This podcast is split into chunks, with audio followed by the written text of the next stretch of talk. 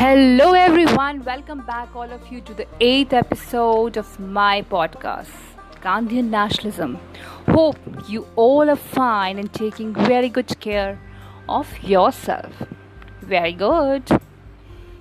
Hmm, well, you must be thinking what we will be learning today.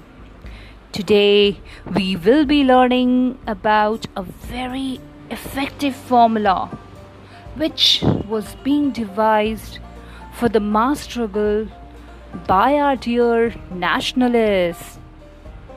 In the year 1930, I've given enough hints to you all. Wait a while, and then I will be telling you about this powerful movement which was being launched in the same year what was that? Hmm, now, first you answer me a simple question. Since the question is simple, so the answer is also very simple. Have you ever walked a mile distance? Probably we all love walking. And this question, especially, reminds me my childhood days when I used to go to my maternal grandmother's place in Rishikesh during my vacations along with my parents. And there, you know what? After having a lunch during the evening time, we used to go to the Barrage Dam near Veerbhadra Road on foot.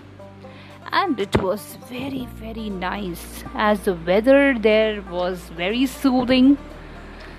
River ganga was adding more soothing effect to our thoughts. And we used to walk with great charm and cheer. Right? So this was something very very dear or I can say very closely associated with my memory lane, so I shared with you all. Probably you all must be having some memory related to your childhood days. But, but, but, our Gandhiji began 241 mile civil disobedience march on 12th of March. Here, the March is the month, okay?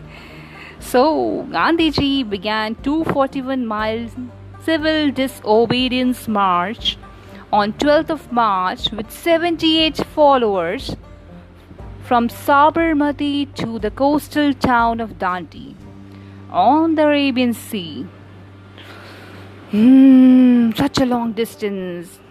Obviously, he took time for this, but he had a lot of determination. He had enough repository of courage, and that is why he launched such mass struggle.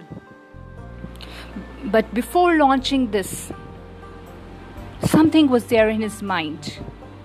He did lot of preparations, but before that also, he already had given ultimatum of this in January 31st of 1930 to Lord Irwin stating the minimum demands in the form of 11 points when those points were ignored. There was only one way out for him and that was civil disobedience. So he started this for the sake of Indians. He did enough preparations, and when he reached the coast of Dandi, then he broke the salt law by collecting the salt from the beach. And this was an innocuous move. Obviously, this proved to be something which had devastating effect. He explained his plan, gave directions for the future action, and impressed on the people the necessity for the non-violence. And he did all this before this which means before 12th of march 1930 he said there there is a lot of power in non-violent ways. And his his power of speech was so good. And i'm telling you few lines. From there you will be able to understand what he wanted to make people clear. He said on 10th march though the battle is to begin in a couple of days. How is it that you can come here quite fearlessly I do not think any one of you would be here if you had to face rifle shots or bombs. But you have no fear of rifle shots or bombs. Why? Hmm, yes.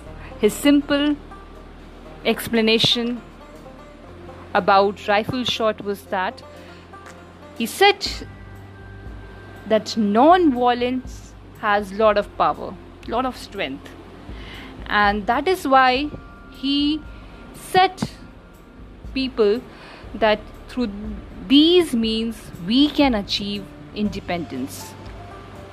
Violence has no end.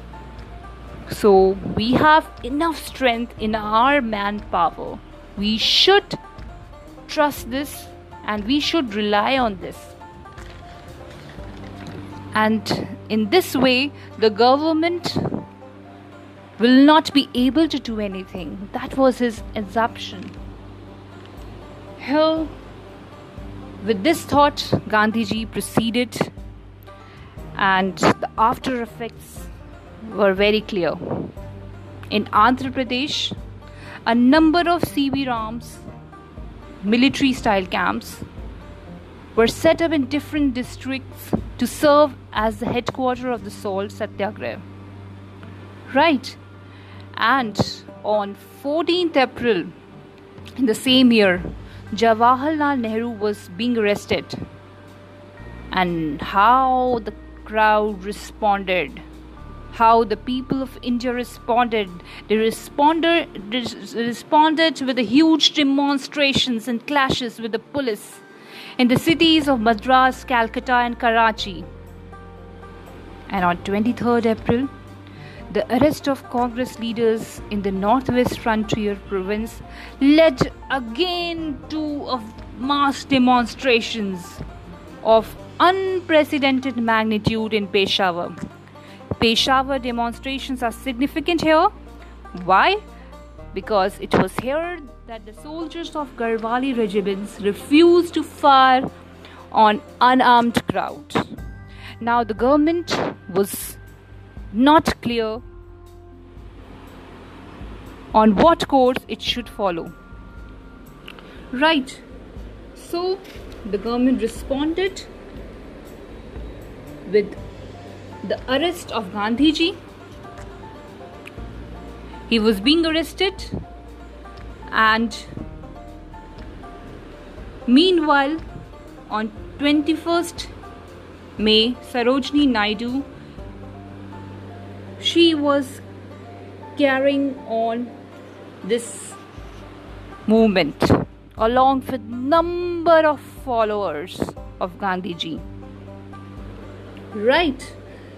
So the movement was still going on and now the viceroy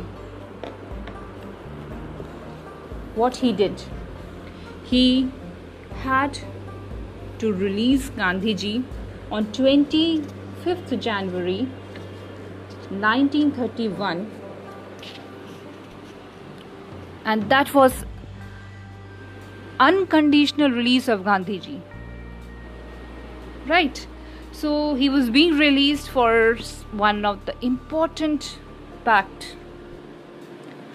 And you all know it very well. It was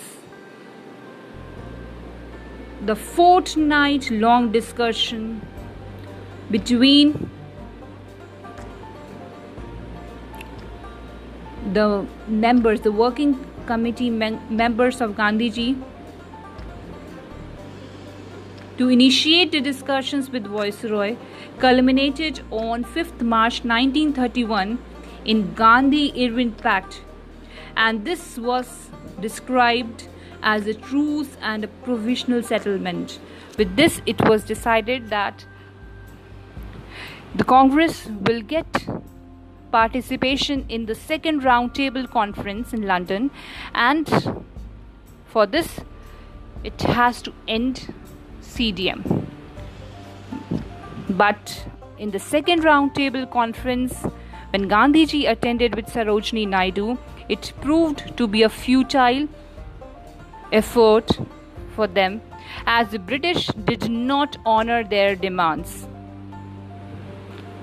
Especially these demands, and Viceroy Willingdon adopted the policy of repression.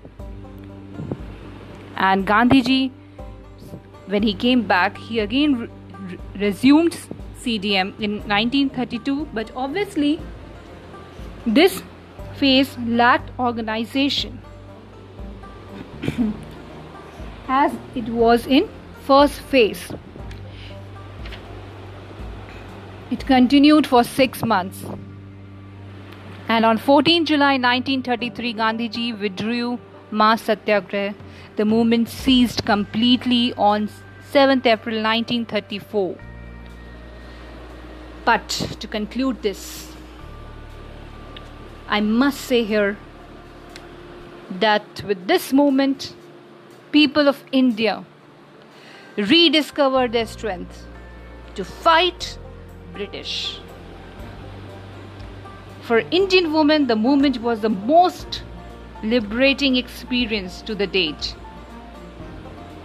as it marked their entry into the public space. This also was important movement as it marked critically an important stage in the progress of anti-imperialist struggle. So that is why this movement is important. What happened after this movement? We will be learning. We will be having very interesting discussion after the year 1934. Stay connected to me to know more.